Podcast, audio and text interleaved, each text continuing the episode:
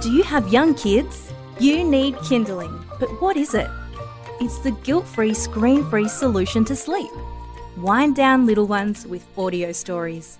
Prepare them for sleep with the award winning Bedtime Explorers sleep meditations.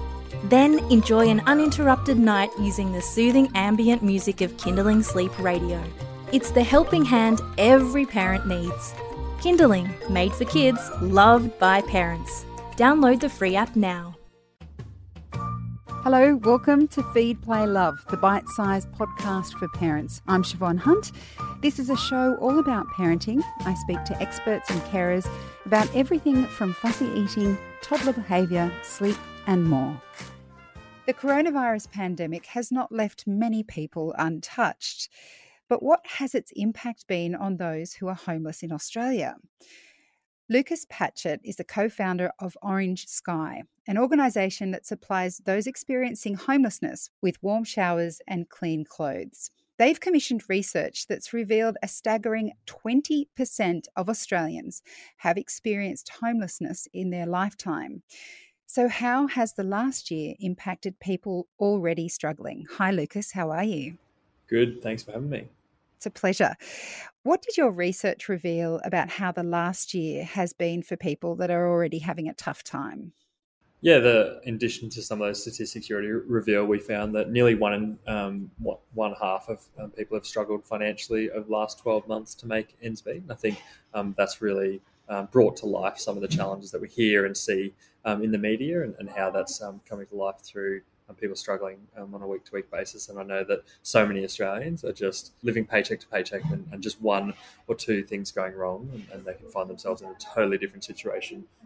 And you work with the homeless um, all the time, obviously. And do you find that you're helping many families? Yeah, the, the faces and, and demographics of homelessness are really different across the country. We've got 31 vans across Australia. So we see everything from big metro cities in Sydney and Melbourne and Brisbane all the way through to smaller um, community community um, areas like Port Macquarie or Mackay. And, and, in every area, it's got its nuances, got its differences. We, we, definitely do see some families coming to our, our services, not so much in the CBD and, and around those regions, but it, more in the outskirts regions where uh, they are a bit more discreet. Um, people can come down and, and have a community meal, put some washing on, and really just take the pressure off from you know that that thirty dollars that you could save in doing that can really take the pressure off and, and help to not have to make those really tough decisions around what you're going to pay for this week or what you're not going to pay for this week. Obviously, the pandemic has had lockdowns in different areas at different times. How has it affected your business, like actually being able to reach out and support people?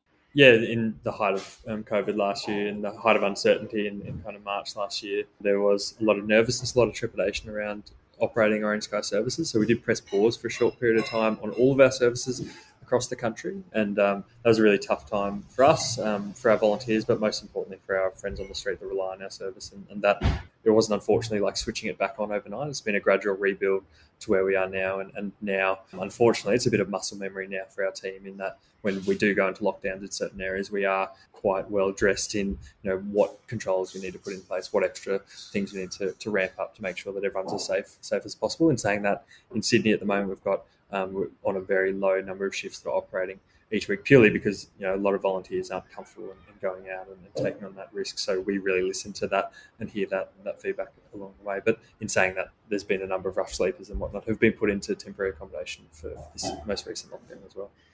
Yeah, it seems that um, you know there's lots of things that you can shift to online, but um, what you do is a very practical and necessary physical support. And it doesn't seem like you can do anything like that remotely. But then, um, given that those needs are so tangible for people who are homeless or who are having difficulty doing those things that you mentioned, like washing their clothes or having a warm shower, um, it also seems like they're going to be the most vulnerable in any pandemic. And yet, I don't hear many people talking about that.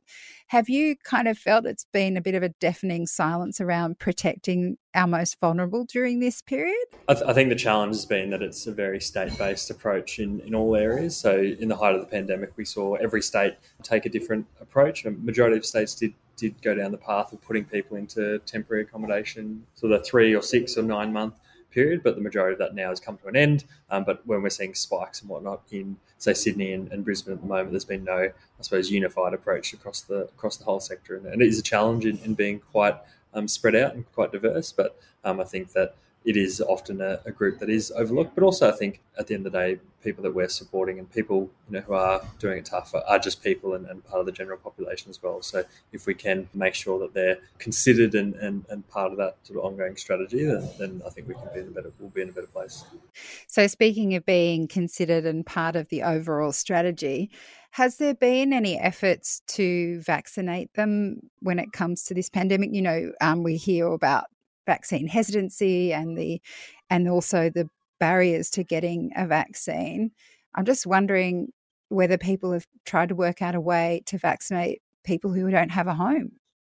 Yeah, there, has been again a state-based approach on you know where um, different pop-up um, vaccination sites or, or what's happening across the country. I know that um, in Victoria, in South Australia, they're being a lot more proactive in, in getting setting clinics up and, and, getting people in through the clinic and vaccinated. But unfortunately, yeah, it is a, a difficulty across the whole, whole. I think we're the whole nation's struggling with it at the moment, and, and um, so it's even harder for, for people sometimes if they are overlooked and forgotten about in that sense. What is it that Orange Sky needs most right now? It's a, it's a great question. I think what what Orange Sky, what we're built on, built around is positively connecting communities, and, and that looks different for every single person in the world. For some people, it looks like I'm jumping on board and being a volunteer. For some people, it looks like I'm supporting financially. Um, other people, that looks like just sharing our story and telling people about the work that we do. So I think um, what Orange Sky is built on, what I think the world's really been reminded of over the last um, 18 months, is the importance of human connection and how um, that can be the center of everything that we do. So I think human connection continues to be a focus for us, and, and that um, looks different for every person and, and, gives people a different opportunity to support us or, or other organisations. So when you say human connection, do you mean getting your volunteers back out in the community, or are there other things that you're trying to do? Yeah, I think it cuts across all different all streams of Orange Sky. So yeah, volunteers being out in the community, having our orange chairs out and having those conversations. It's having that opportunity face to face to talk and thank our supporters and donors who, who make Orange Sky happen. But or if, if it is um, supporting people who are you know, doing it even tougher at the moment, have access to our service and, and um, have that human connection. I think is um, yeah a common thread that sort of connects us all. Sorry, I think you just said orange chair. Is that what you said? What's that? Yeah. So I suppose we, we talk about the most important thing in our vans, not being the washing machines or the dryers, but actually the orange chairs that we pull out at each location. So um, it's kind of the what the service is built around. Uh, I suppose the laundry and showers is a catalyst for bringing people together, and the, the chairs is an opportunity to so use that time to, to sit down, have a yarn, and those chairs are 1.5 meters spaced out now um, compared to 18, 18, months ago, but they're still providing that same support. Um, so tell me about the Sudsy Challenge. Yeah, so the Sudsy Challenge is an awesome way for um, anyone to, to get involved and doesn't necessarily need to be an ongoing volunteering commitment or ongoing financial support. It's a challenge that we invite people to wear the same clothes for three days to start conversations and to get your friends and family and colleagues to sponsor you to take on the challenge and raise some funds for, for Orange Sky. So um, it's our third year. We're trying to go bigger and better each year and, and ultimately, the more people signed up, the more funds that are raised, and the more good work that we can do out in the community. So it's a yeah, a fun, different way to have, have some fun, like I said, and to um, build build a little bit of empathy along the way as well. Well, I don't think that's a hard thing for anyone in Sydney right now.